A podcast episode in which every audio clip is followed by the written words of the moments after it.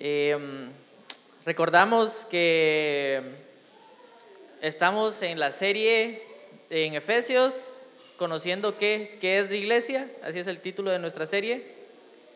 Y el día de hoy vamos a estar en Efesios 4, del 17 al 24. Y cuando ya lo tengan, por favor, eh, pueden ponerse de pie.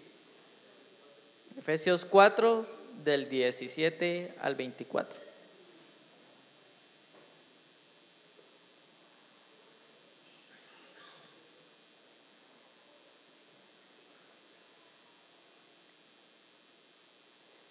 Y la palabra de Dios dice así.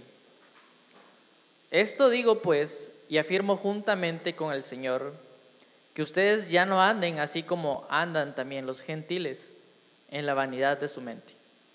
Ellos tienen entenebrecido su entendimiento, están excluidos de la vida de Dios por causa de la ignorancia que hay en ellos, por la dureza de su corazón. Habiendo llegado a ser insensibles, se entregaron a la sensualidad para cometer con avidez toda clase de impurezas. Pero ustedes no han aprendido a Cristo de esta manera.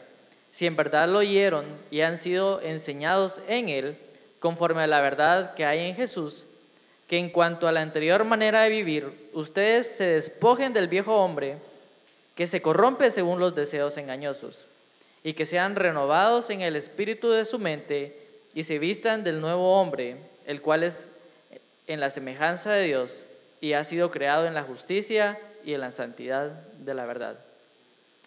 Señor, gracias te damos por tu palabra que va a ser predicada el día de hoy. Te pido que guardes a, Salva en su predicación, su palabra, sus palabras, sus labios, que sea tu espíritu hablando a través de él. Y Nuevamente que prepares nuestros corazones para escuchar tu palabra y que ella haga eco, que nosotros realmente podamos ver nuestro pecado y cómo tú nos vas a transformar a través de tu palabra el día de hoy. Gracias te doy por todas estas cosas. Amén y amén. Gracias Ángel. Eh, buenos días familia, pueden tomar eh, sus asientos.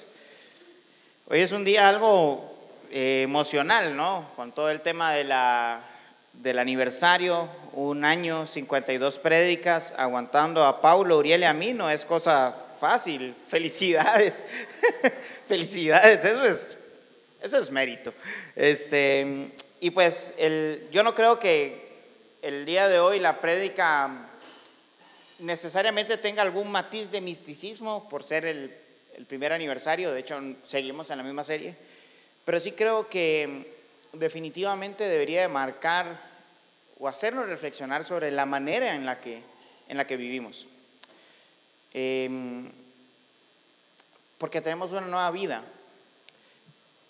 Y hay un personaje de la historia de la iglesia que, a mí personalmente me llama mucho la, atención y, que disfruto mucho leer sobre él eh, y sus escritos, aunque son un poco difíciles. Y este personaje es Agustín, Agustín de Hipona. Los católicos lo conocen como San Agustín, tal vez han escuchado de, él. La iglesia le debe mucho a Agustín, además de la gran cantidad de escritos tan grandes que ha hecho Agustín.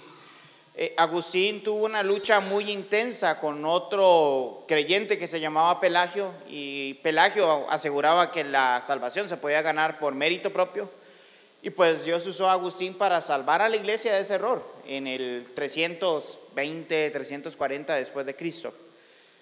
Pero no solo eso, sino que 1200 años después, eh, Juan Calvino lee y memoriza mucho de lo que escribió Agustín y otra vez la iglesia está pasando por el mismo pleito de la salvación por obras o por indulgencias y Dios utiliza a Juan Calvino a través de lo que ya había reflexionado él, eh, de los escritos de Agustín y pues por supuesto de las escrituras. Y buscó una iglesia sana y aquí estamos hoy. Sin duda como cristiano Agustín fue una gran persona, alguien que, que muchos admiran, alguien que, que, muchos han considerado hasta como un ejemplo teológico a seguir. Pero e, esta idea de, Agustín, siendo una gran persona, un gran escritor, un gran defensor del Evangelio, brilla aún más cuando reconocemos de dónde viene Agustín, cuál es su trasfondo. Verán, Agustín nació en una casa cristiana, sus padres eran cristianos, pero él no. Eh, y cuando él fue creciendo, sus papás decidieron mandarlo a estudiar. Y él quiso estudiar retórica. La retórica era algo que se pagaba muy bien en aquel entonces y básicamente era enseñarle a las personas a hablar de una manera tan elocuente que pudieran creer y confiar en lo que el, expositor dijese. Agustín ni siquiera le interesaba la verdad en ese entonces, y él así lo, lo, ha escrito en más de uno de sus libros, que él en esa época no le importaba si algo era verdad o no. Lo que a él le interesaba era que su argumento fuera presentado de la mejor manera, lo más convincente posible, para que si yo les dijera que mi camisa es verde, ustedes lo creyeran. Así, a él no le importaba la verdad.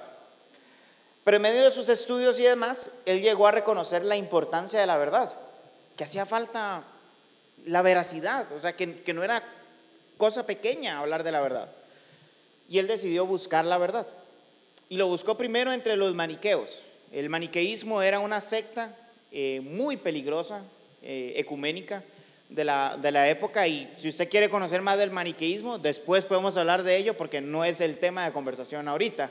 El punto es que Agustín pasó nueve años entre los maniqueos, entre una secta religiosa. Pero eso no fue suficiente. Después él se va de Cartago hacia Milán y en Milán él empieza a estudiar el neoplatonismo, una corriente filosófica que también busca el mundo de las ideas, el mundo real un montón de cuestiones que tampoco tenemos mucho tiempo para hablar de ello, pero que tampoco es la verdad. Y en medio de ambas épocas, cuando él fue maniqueo y cuando él fue neoplatónico, Agustín tuvo una vida de desenfreno sexual como quisiera decir como pocos han tenido, pero como muchos realmente han tenido, fiestas, orgías, lujuria desenfrenada por todos lados. Y cuando él está en Milán, él decide ir a la catedral de Milán, donde hay un obispo que se llama Ambrosio, un gran predicador. Y Agustín empieza a ir a la catedral porque le encanta la retórica de Ambrosio. Eso fue lo que lo conectó. No, el Evangelio, no Cristo, la retórica. Qué increíble cómo habla ese Ambrosio. Es tan convincente. Y poco a poco su estudio de la retórica se volvió en una crisis existencial, porque creía haber encontrado la verdad. Pero si había encontrado la verdad, todo su modo de vivir anterior tenía que desaparecer. Agustín estaba convencido de que vivir una vida acorde a la gracia de Dios era difícil, incluso que era imposible para él. De hecho, él escribe en su momento lo siguiente, él dice que en esos tiempos de crisis, él decía, cuando pensaba consagrarme por entero a tu servicio, Dios mío, era yo quien quería hacerlo y quien no quería hacerlo, era yo mismo. Y porque ni quería del todo, ni del todo no quería, luchaba conmigo mismo y me hacía pedazos. Agustín sabía que seguir a Dios significaba rechazar por completo todos los placeres que el mundo le entregaba por una vida en la verdad. Y en ese tiempo de crisis, él llega a un jardín en, uno de los días, carga un, un libro que era Romanos, y escucha que un niño está jugando al fondo en el jardín y el niño está diciendo, toma y lee, toma y lee, toma y lee. Y Agustín está con aquella crisis existencial. Y él abre Romanos. Y llega a Romanos capítulo 13, versículos 13 y 14, que vean lo que dice. No en glotonerías y borracheras, no en lujurias y lascivias, no en contiendas y envidia sino vestidos del Señor Jesucristo y no proveáis para los deseos de la carne. Ese día su lucha terminó, porque el Espíritu Santo le convenció de que la verdad era Cristo. Y que sí, efectivamente, vivir para Cristo, vivir en Cristo, implicaba dejar de lado los placeres de este mundo. El resto de la historia en cierta medida la conocemos o podemos platicarla con un café que usted me invite. Pero el punto de Romanos 13 y el punto del pasaje que leyó Ángel, que es el que vamos a estudiar, Efesios 4 del 17 al 24, es el siguiente. que quitemos nuestra vieja naturaleza viviendo en Cristo. Quitemos nuestra vieja naturaleza viviendo en Cristo. Mencioné a Agustín y, no es que todos estemos llamados a escribir 30 libros y a defender a capa y espada la fe, pero sí todos, al igual que Agustín, todos los que somos hijos de Dios, estamos llamados a quitar nuestra vieja naturaleza a vivir en Cristo. Y eso lo vamos a ver en nuestro pasaje en dos secciones. Primero, ¿qué era nuestra vida anterior? Los versículos del 17 al 19. Y segundo, ¿cuál es nuestra vida ahora? En los versículos del 20 al 24. Así que leamos los versículos del 17 al 19 y veamos cuál era nuestra vida vieja, nuestra anterior vida. Eso digo pues y afirmo juntamente con el Señor que ustedes ya no anden así como, como andan también los gentiles, en la vanidad de su mente. Ellos tienen entenebrecido su entendimiento, están excluidos de la vida de Dios por causa de la ignorancia que hay en ellos, por la dureza de su corazón. Habiendo llegado a ser insensibles, se entregaron a la sensualidad para cometer con avidez toda clase de impurezas. Ojo a la petición de Pablo al principio. Esto digo y afirmo juntamente con el Señor. Lo que Pablo va a pedirle a la iglesia de Éfeso y nos está pidiendo a nosotros, no es algo que venga simplemente de Él, es algo que viene de Dios, es algo que Dios nos pide a nosotros, a su pueblo, a su iglesia. No es cualquier cosa, no podemos tomar ese pasaje a la ligera. En general, no podemos tomar la Biblia a la ligera porque es la palabra de Dios. Y lo que Dios pide es que ya no anden como los gentiles, o sea, que ya no anden como aquellos que viven sin Cristo. Y es que en Efesios hemos visto contrastes bien marcados de lo que es el antes y el después en la vida del cristiano. En el capítulo 1 vimos cómo el Padre planificó rescatarnos de todos nuestros pecados a través del Hijo y cómo el Espíritu Santo marca un antes y un después en la vida del creyente. Un antes de que Cristo estuviera en nuestro corazón y un después cuando vivimos en Cristo. Y en el capítulo 2, los primeros 10 versículos nos hablaron que pasamos de la muerte a la vida. Contraste completo. Pasamos de vivir muertos en nuestros delitos y pecados a vivir por la gracia de Dios, en fe en Jesucristo. Y el capítulo 3 también nos dijo que antes vivíamos separados de Dios, excluidos de la ciudadanía de Dios, pero que ahora podemos vivir y conocer la plenitud de Dios un antes y un después. Y aquí Pablo nos está diciendo, ya no vivan como antes vivían. No vivan como si estuvieran separados de Dios, como si estuvieran alejados de Dios. Dejen eso de lado.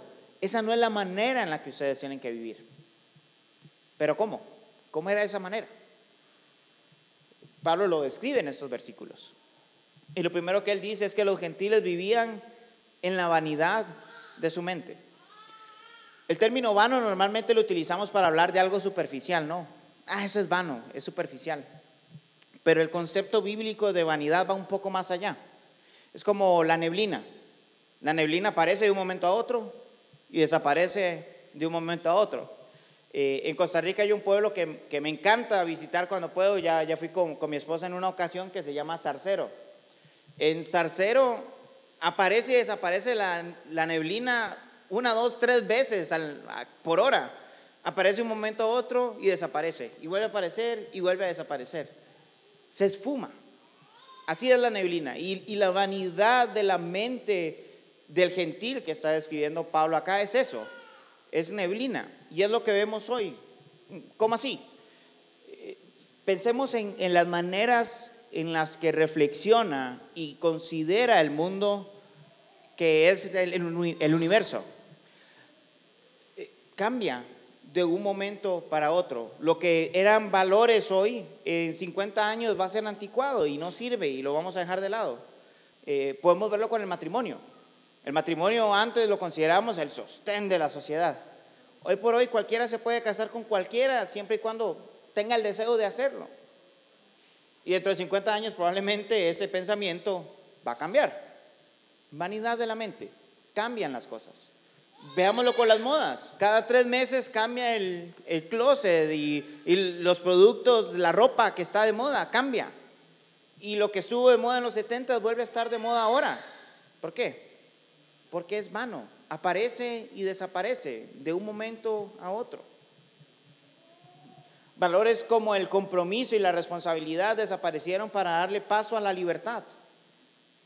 Pero antes la libertad existió como un valor y después de un momento a otro desaparece. Y redefinimos términos. El mundo tiende a redefinir todo una y otra y otra vez. Esa es la vanidad de la mente. Pensar como el mundo dice que pensemos. Hacer las cosas que el mundo dice que hagamos porque sí. Y en cada área de la vida, en estética, en política, en, religión, en valores, en familia, ponga usted lo que sea, la manera en la que piensa el mundo cambia constantemente, nunca permanece. El mundo está actualizándose constantemente, pero realmente simplemente está cambiando cosas que en algún momento van a volver a aparecer. Esa es la vanidad de la mente. Vean lo que dice William Hendrickson sobre eso. Él dice, todos los esfuerzos de los gentiles que los gentiles despliegan a fin de alcanzar la felicidad terminan en frustración. Sus vidas son una serie, de una serie larga de burladas expectativas. Es como perseguir algo y nunca alcanzarlo. Una floración sin fruto. La manera en la que piensa el mundo, en que define los valores o la manera en la que nosotros tenemos que vivir, cambia. Cambia constantemente. Y donde te promete que vas a encontrar felicidad, al final no la encuentras es superficial, desaparece, se disipa. Pero ese no es el único problema con la manera que viven los que están sin Cristo. La dureza del corazón, de la que habla el versículo 18, es otro de los grandes problemas de la manera en la que anda el mundo sin Cristo. Dice el versículo 18, ¿no? Ellos tienen entenebrecidos entendimiento, están excluidos de la vida de Dios por causa de la ignorancia que hay en ellos, por la dureza de su corazón. Eh, la dureza del corazón implica egocentrismo y, ser egoísta, el, velar solo por mí mismo y no por los demás. Es algo así como el Ebenezer Scrooge, ¿no? De, la historia esta de los fantasmas de la, de la Navidad, alguien que piensa solo para sí mismo y que no le importa el resto de las personas. Eso es dureza de corazón. Pero la dureza del corazón no se queda en eso, sino que produce que no queramos conocer a Dios. Porque lo que importa es lo que yo pienso, lo que yo quiero, lo que yo espero. Esa ignorancia de la que habla el pasaje. Y esa ignorancia de cuál es la voluntad de Dios y cuál es la verdad de Dios, lo que hace es separarnos de Dios. Y finalmente hace que nuestro entendimiento quede entenebrecido, en tinieblas. Nuestro egoísmo, nuestro egocentrismo, que es natural a todos los seres humanos, a lo único que lleva es a que no logremos pensar bien que vivamos separados de Dios, que no entendamos su voluntad y que no podamos ver en el otro alguien a quien amar, sino alguien a quien usar. Esa es la realidad de la vida de aquellos que están sin Cristo. Esa era nuestra realidad sin Cristo. Ya no debemos vivir así, ya no debemos vivir por lo que el mundo diga, ya no debemos vivir por egoísmo, por lo que yo quiero. Esto afirma Pablo juntamente con el Señor. Dejemos esa manera de vivir, dejemos la dureza de corazón. Y este término dureza de corazón, yo me imagino que ya lo han escuchado la mayoría. Y tal vez la primera historia que se nos viene a la mente cuando hablamos de dureza del corazón es Faraón, ¿no? Moisés, eh, los israelitas, las diez plagas, Egipto, ¿no? Eh, hay algo interesante acá porque antes de que pasen todos los eventos, Dios le dice a Moisés, sí, Dios le dice a Moisés que va a endurecer el corazón de Faraón. Pero después vemos que dice el texto que Faraón endurecía su corazón. O sea, él decía, no, yo no voy a dejar que ellos salgan, yo soy más fuerte, ellos tienen que rendirme culto a mí, yo no voy a ceder ante ellos, yo no voy a ceder ante su Dios, yo soy más importante. Y una y otra y otra vez Faraón no dejó salir al pueblo de Israel. Terco, obstinado, como él solo. Así vivimos cada uno de los seres humanos mientras no está Cristo Jesús en nuestro corazón. Vivimos en la dureza de nuestro corazón. Vean cómo lo dice Arce Sproul. Arce Sproul dice, mientras la carta de los romanos muestra que Dios entrega a los gentiles a una vida irresponsable y lasciva, como aparece en el capítulo 1, versículo del 24 al 31, Efesios presenta la misma progresión desde el lado humano. Quienes se han desviado se entregaron, dice el versículo 19. De manera similar, Éxodo afirma que Dios endureció el corazón de Faraón, pero el Faraón también endureció su propio corazón. Válgase comparar Efesios, eh, Éxodo 4:21 con Éxodo 8:15. Y es que la dureza del corazón, sí, es resultado de nuestra mala voluntad, de nuestro deseo de vivir para nosotros, pero también puede ser un instrumento usado en las manos de Dios para redimir a los pecadores. Todos los que estamos aquí reconocimos nuestra necesidad de Dios cuando reconocimos la mugre que es nuestro pecado en nosotros. Cuando reconocimos la dureza de nuestro corazón, lo bajo que eran nuestros deseos, en ese punto es donde Dios nos rescató y aplicó su conversión en nuestros corazones. Vea cómo lo describe Romanos 1 del 28 al 32, estos pecados. Y así como ellos no tuvieron bien reconocer a Dios, Dios los entregó a una mente depravada para que hicieran las cosas que no convienen. Están llenos de toda injusticia, maldad, avaricia, llenos de envidia, de homicidios, de pleitos, de engaños y malignidad. Son chismosos, detractores, aborrecedores de Dios, insolentes, soberbios, jactanciosos, inventores de lo malo, desobedientes a los padres, sin entendimiento, indignos de confianza, sin amor, despiadados.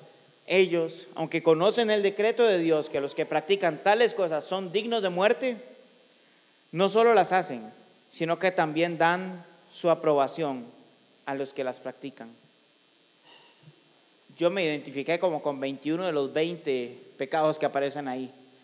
Yo no sé usted con cuántos se identificó, pero esa era nuestra vida sin Cristo. ¿Cómo vamos a seguir viviendo esa vida ahora en Cristo?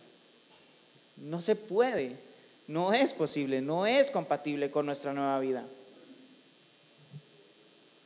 Y la pregunta aquí para nosotros es, ¿En qué placeres vivimos? ¿Qué es lo que mueve nuestro corazón? ¿Qué es lo que hace que nos deleitemos en el día a día? ¿Realmente es Dios? ¿O es la aceptación de otros, el generar ingresos, tener cosas seguras, el que otros me adulen, el crecer académicamente, ¿qué, es? ¿Qué produce placer a nuestro corazón? Porque los que estamos en Cristo ya no tenemos que entregarnos a toda clase de pecados. Ya no debemos. Ya no es una opción, ni siquiera una buena opción. La manera en la que viven los que están sin Cristo implica una falsa cosmovisión, una falsa manera de ver el mundo, vanidad de la mente. Implica egocentrismo, egoísmo, dureza de corazón. Implica entregarnos desenfrenadamente a nuestros pecados y placeres. Quitemos ese viejo hombre viviendo en Cristo. Esa es la respuesta. Ahora podemos vivir en Cristo. Y es de lo que nos va a hablar los versículos del 20 al 24, de nuestra nueva vida. Pero ustedes no han aprendido a Cristo de esta manera. Si en verdad oyeron y han sido enseñados en Él conforme a la verdad que hay en Jesús, que en cuanto a la anterior manera de vivir, ustedes se despojen del viejo hombre que se corrompe según los deseos engañosos y que sean renovados en el espíritu de la mente y se vistan del nuevo hombre, el cual, en semejanza a Dios, ha sido creado en la justicia y santidad de la verdad. Esa es la nueva vida que tenemos. Ahora, la vida anterior era falsa, era una mentira. Ahora podemos vivir en la verdad. Pero la verdad no es un concepto, no es lo, no es lo que los maniqueos querían vender, no es un grupo de ideas filosóficas como el neoplatonismo le quiso vender a Agustín. No es un, no es un grupo de, de valores y de tolerancia como el mundo posmoderno nos quiere vender. La verdad es una persona, no un concepto. Ustedes no han aprendido a Cristo de esta manera. La verdad es una persona, es Cristo Jesús. ¿Queremos conocer cuál es la voluntad de Dios? Veamos a Cristo. ¿Queremos conocer cómo podemos ser salvos? Vayamos a Cristo. ¿Queremos esperanza en nuestro día a día? Vayamos a Cristo. ¿Queremos consuelo? Cristo. ¿Queremos entender el mundo como fue creado y para qué fue creado? Miremos a Cristo. Él es la verdad. No es un concepto abstracto, es una persona eterna, perfecta, divina. Es Cristo Jesús. No es cualquier persona. Y porque es Cristo Jesús y no es cualquier persona o cualquier verdad, es algo que tenemos que atesorar y valorar como a nada más, como un tesoro precioso, como esmigo cargando el anillo y viendo el anillo, ¿no? En el Señor de los Anillos, el precioso. Así deberíamos de ver a Jesús, no siendo tan feos, pero sí con ese mismo anhelo y deseo, ¿no? Juan Calvino dice, el Evangelio no es una doctrina de palabras, sino de vida. No debe ser tan solo entendido y memorizado como las demás disciplinas, sino que debe poseer completamente el alma y estar presente en lo más profundo del corazón, si no, no es bien recibido. Jesús nos recibió con sus brazos abiertos en la cruz. ¿Cómo lo recibimos y lo vivimos en el día a día? Él se entregó por completo por nosotros. ¿Cómo vivimos delante de Él? ¿Apreciamos realmente el sacrificio invaluable, inmensurable de Jesús? ¿O lo tomamos como una de las cosas más que tenemos en nuestra moda y manera de vivir? Y es que Jesús no es lejano. Es cierto, Él murió, resucitó y ascendió a los cielos, pero Él está en nosotros, entre nosotros. Él es cercano cómo estamos viviendo delante de Él es todo nuestro placer. Si en verdad oyeron y han sido enseñados en Él, dice Pablo, versículo 21, si en verdad oyeron y han sido enseñados en Él, conforme a la verdad que hay en Jesús. Jesús está entre nosotros. Vimos hace dos semanas, tres semanas más o menos que podemos pedir que por la fe Cristo habite en nuestros corazones. Y podemos pedirlo porque Él ya está entre nosotros. Su Espíritu Santo está obrando en nuestras vidas y en nuestras relaciones. La verdad es cercana a nosotros. No es un concepto lejano, no es una persona lejana. Es alguien que está con nosotros y en nosotros. Ahora, esta nueva vida que podemos vivir en la verdad en Cristo se manifiesta de tres maneras, que es lo que nos va a presentar el resto de los versículos, el 22, el 23 y el 24. Y lo primero que podemos ver es que implica despojarnos del viejo hombre. Versículo 22, que en cuanto a la antigua manera de vivir, ustedes se despojen del viejo hombre que se corrompe según los deseos engañosos. Esta nueva vida implica tomar una decisión de quitarnos algo. Eh, y aquí hay un punto importante porque corremos el riesgo de caer en uno de los dos extremos, decir, no, es obra del Espíritu Santo. El Espíritu Santo trabaja en mi corazón y Él se encarga y yo no voy a hacer nada. si dejo de pecar es porque Él quiere. O podemos caer en el otro extremo y decir, tengo que hacerlo, yo tengo que hacerlo, tengo que lograrlo, voy a hacer esto, esto y esto y esto para dejar de pecar de esta manera y voy a cerrar todas mis redes sociales y voy a quemar mi computadora y voy a quemar mis discos viejos y como si dependiera de nosotros. Y lo que es cierto es que el pasaje muestra una tensión, Efesios muestra una tensión. Por un lado, el Espíritu Santo está obrando en nuestros corazones, está transformándonos, está haciéndonos más como Cristo. Pero por el otro, hemos de desear quitar lo malo de nosotros. Debemos levantarnos día a día y decir, Señor, hoy quiero quitar el viejo hombre de mi corazón. Hoy no quiero que eso esté presente. En tu Espíritu Santo, fortaléceme y cámbiame para dejar al viejo hombre y vivir en el nuevo hombre. Ambas cosas son ciertas. Dependemos del Espíritu Santo, pero anhelamos y buscamos, procuramos esa santidad que el Espíritu Santo produce en nosotros. Ahora, Pablo dice que nos, que nos quitemos ese viejo hombre que se corrompe según los deseos engañosos. Y ojo aquí, porque esta idea de los deseos engañosos es algo que aparece en la Biblia reiteradas veces. Y la primera vez es en el jardín del Edén, donde Satanás le ofrece a Adán y a Eva el fruto del conocimiento del bien y del mal para que sean como dioses. ¿Y qué hace Eva? Eva mira el árbol y lo ve agradable a los ojos, disfrutable para comer, deseable para adquirir sabiduría. Y cae, toma del fruto, come del fruto. Y aquello que prometió hacerlos igual a Dios, los alejó por completo de Dios. Nos alejó por completo de Dios. Un deseo engañoso.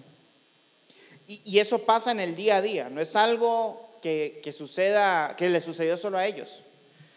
El mundo nos ofrece que a través del cuello vamos a poder avanzar en puestos y que cuando lleguemos a cierta posición en nuestro trabajo nos vamos a sentir cómodos, satisfechos, plenos.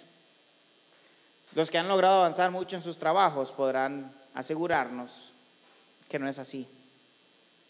Y podemos ver que los políticos que se manejan por cuello, al final terminan pagándola, porque todo sale a la luz. Te prometen estatus y bienestar, y lo que te entregan es vergüenza. A los que luchamos con la lujuria, el encender nuestras computadoras en la oscuridad de nuestros cuartos nos promete un placer y un deleite maravilloso. Pero ¿por qué no podemos hablarlo con los demás? Porque al final, en vez de placer, lo que produce es vergüenza. El chisme promete que voy a dejar en el piso de aquel a quien yo hago un chisme y que yo me voy a sentir maravilloso y grande. Pero cuando se descubre el chisme y la mentira, quedamos como gusanos en el suelo por querer humillar a alguien que al final es restituido. Así son los deseos engañosos. Así son los deseos de este mundo. Nos prometen placer, nos prometen seguridad, nos prometen estatus y nos entregan muerte y vergüenza, miseria tras miseria. Esos son los deseos engañosos.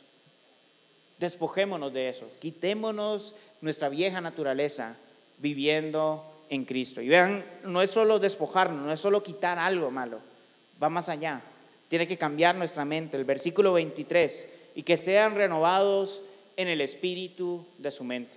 Aquí hay algo curioso porque hay algunos traductores que dicen que debería de traducirse así, sean renovados en el espíritu de su mente, o sea, eh, que la manera en la que ustedes piensan, su voluntad o su esencia de pensar cambie. Pero en Efesios el Espíritu Santo está tan presente Constantemente se está hablando del Espíritu Santo que dudo que este sea el único pasaje que menciona el Espíritu y no sea el Espíritu Santo, sino la voluntad del ser humano. Entonces algunos teólogos, y a ellos, piensan que debería de traducirse más bien que, que sean renovados en el Espíritu Santo sus mentes, que el Espíritu Santo cambie nuestra manera de pensar. Y es algo que Pablo ya ha dicho, no es algo nuevo que podamos ver. Romanos 8, eh, del 5 al 8 dice, porque los que viven conforme a la carne ponen la mente en las cosas de la carne, pero los que viven en el Espíritu, en las cosas del Espíritu. porque la mente puesta en la carne es muerte, pero la mente puesta en el espíritu es vida y paz. Cuando el Espíritu Santo renueva nuestras mentes, trae vida y paz a nosotros.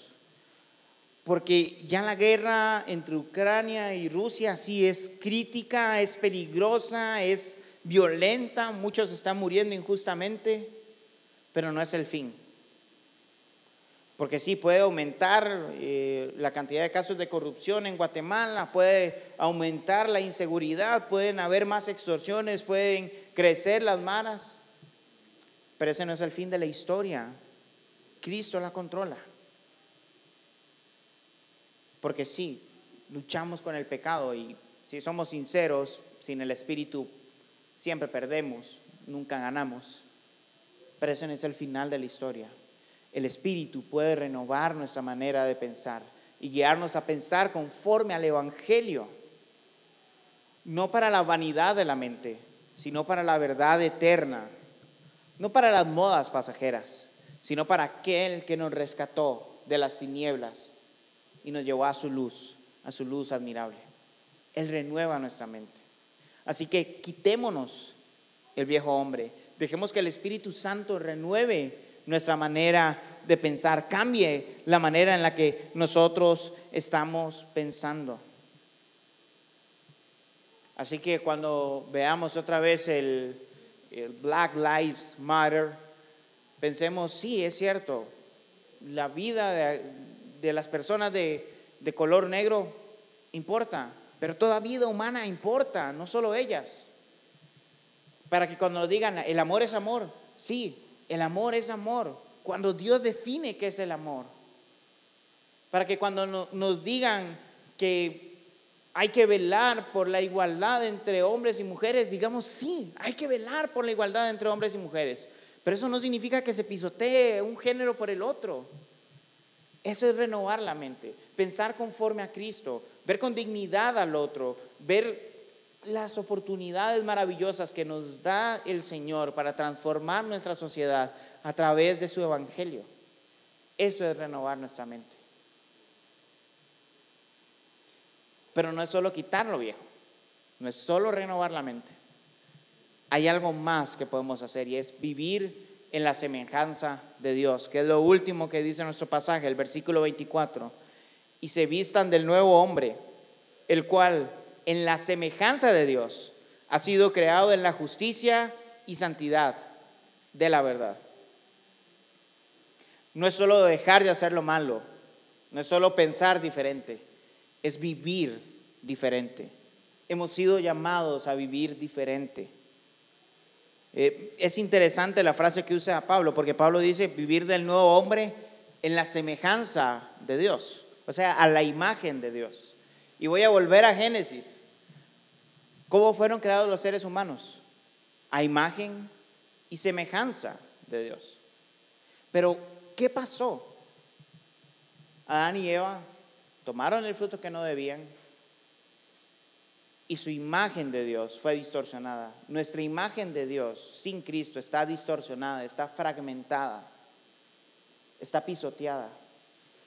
Pero en Cristo Jesús vistiéndonos de ese nuevo hombre. Esa imagen no solo es restaurada, es magnificada. Porque no solo vivimos a imagen y semejanza de Dios, sino que vivimos como hijos de Dios. Va todavía más allá. Adán y Eva gozaban del placer de tener a Dios visitándolos en el jardín del Edén. Nosotros tenemos el placer y el privilegio de que Cristo por la fe habite en nuestros corazones ser templo del Espíritu va más allá de lo que Adán y Eva disfrutaron. Tenemos una imagen restaurada en nosotros. Hay algo más que me llama mucho la atención de, estos pasajes de Génesis del 1 al 3, y es que cuando Adán y Eva toman del fruto, dice el texto que se le abren los ojos. ¿Se le abren los ojos para qué? para definir por sí mismos qué es bueno y qué es malo. Para eso se les abre los ojos, para que ellos definan qué es bueno y qué es malo. Pero se cierra su entendimiento a cuál es la voluntad de Dios, qué es lo que Dios quiere y anhela. Y así vive toda la humanidad.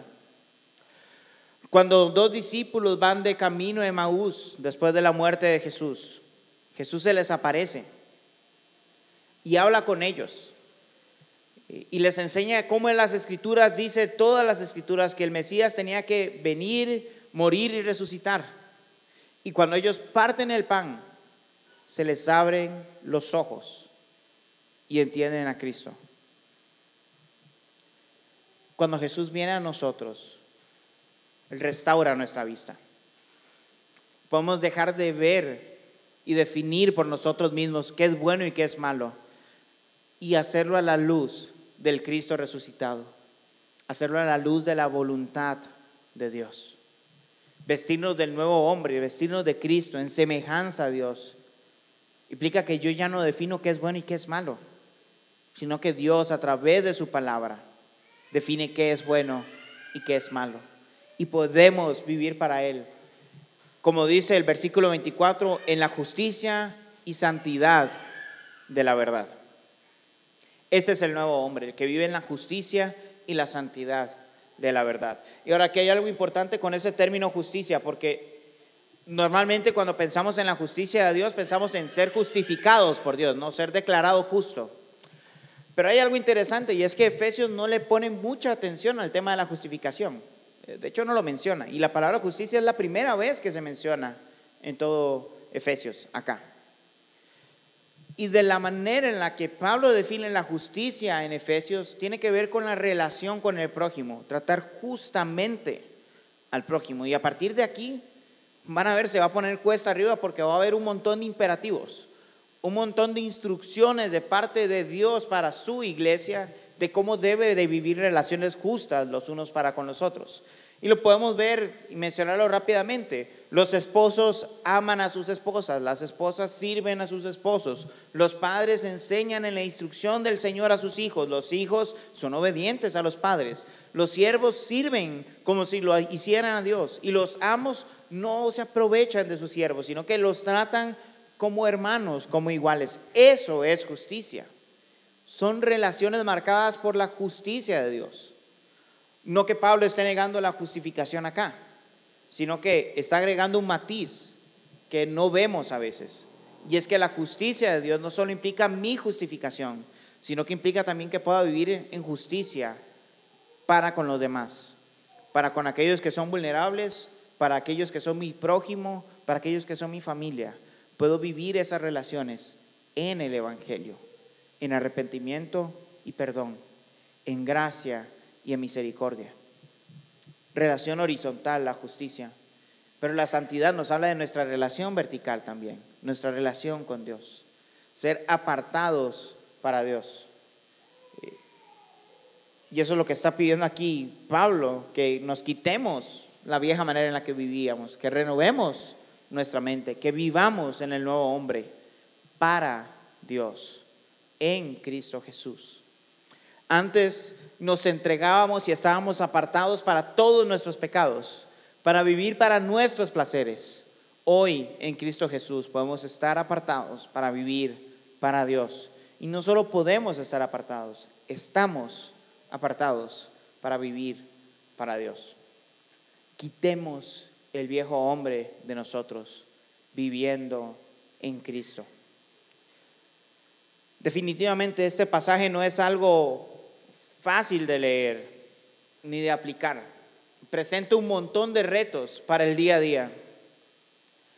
Yo no sé usted, pero a mí todavía me gustan ciertos pecados y me cuesta luchar contra ellos. Pero hemos sido llamados a quitar el viejo hombre, a vivir en Cristo. Y, somos empoderados por el Espíritu Santo para poder hacerlo, porque Él nos está transformando dejar nuestra manera habitual de vivir, aquellas cosas que nos gustaban tanto, aquello por lo que vivíamos, en donde hallábamos placer. Dejar eso eh, no es fácil. Es como la lucha que tuvo Agustín. Querer dejar esto, pero no querer hacerlo. No es fácil. Para aquellos que somos hijos de Dios no tenemos otra opción más que quitarnos el viejo hombre y vivir en Cristo. Y si somos sinceros, es la mejor, la única opción que da vida. El Espíritu convenció a Agustín de ser hijo de Dios. Hace lo mismo con nosotros. Lo convenció de dejar aquellos lugares falsos en los que hallaba placer. Y está haciendo lo mismo en nosotros.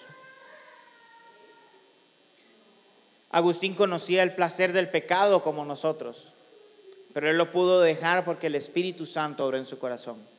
Y nosotros podemos dejar nuestros pecados con los que batallamos y con los que no, por el poder del Espíritu Santo en nosotros. Agustín no fue perfecto. ¿Quién lo puede ser? Solo Cristo Jesús.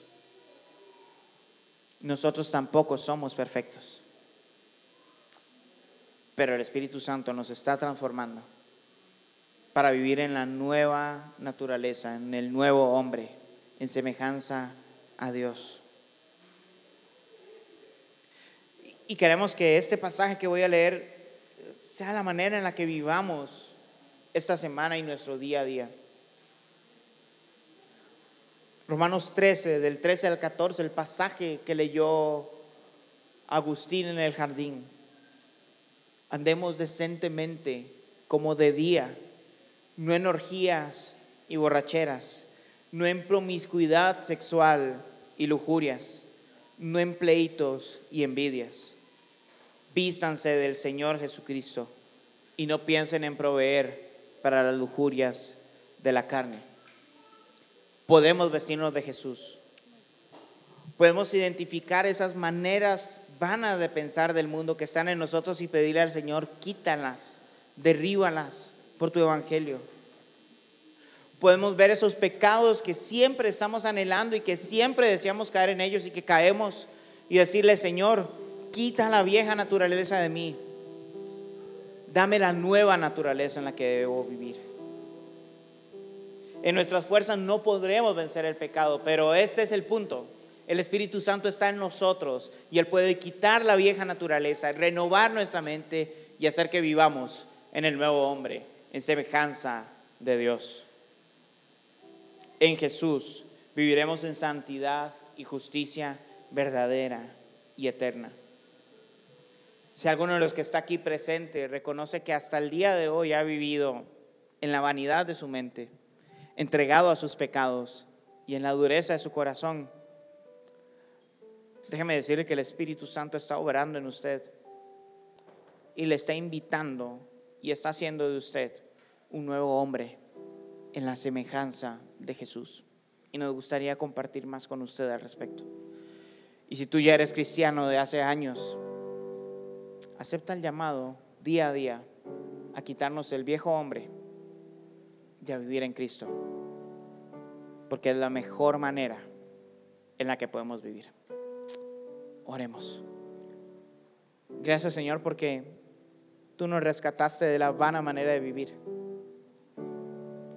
Gracias porque tú cambiaste la dureza de nuestro corazón, nuestro corazón de piedra por uno de carne, en donde está tu ley y está tu Espíritu Santo transformándonos.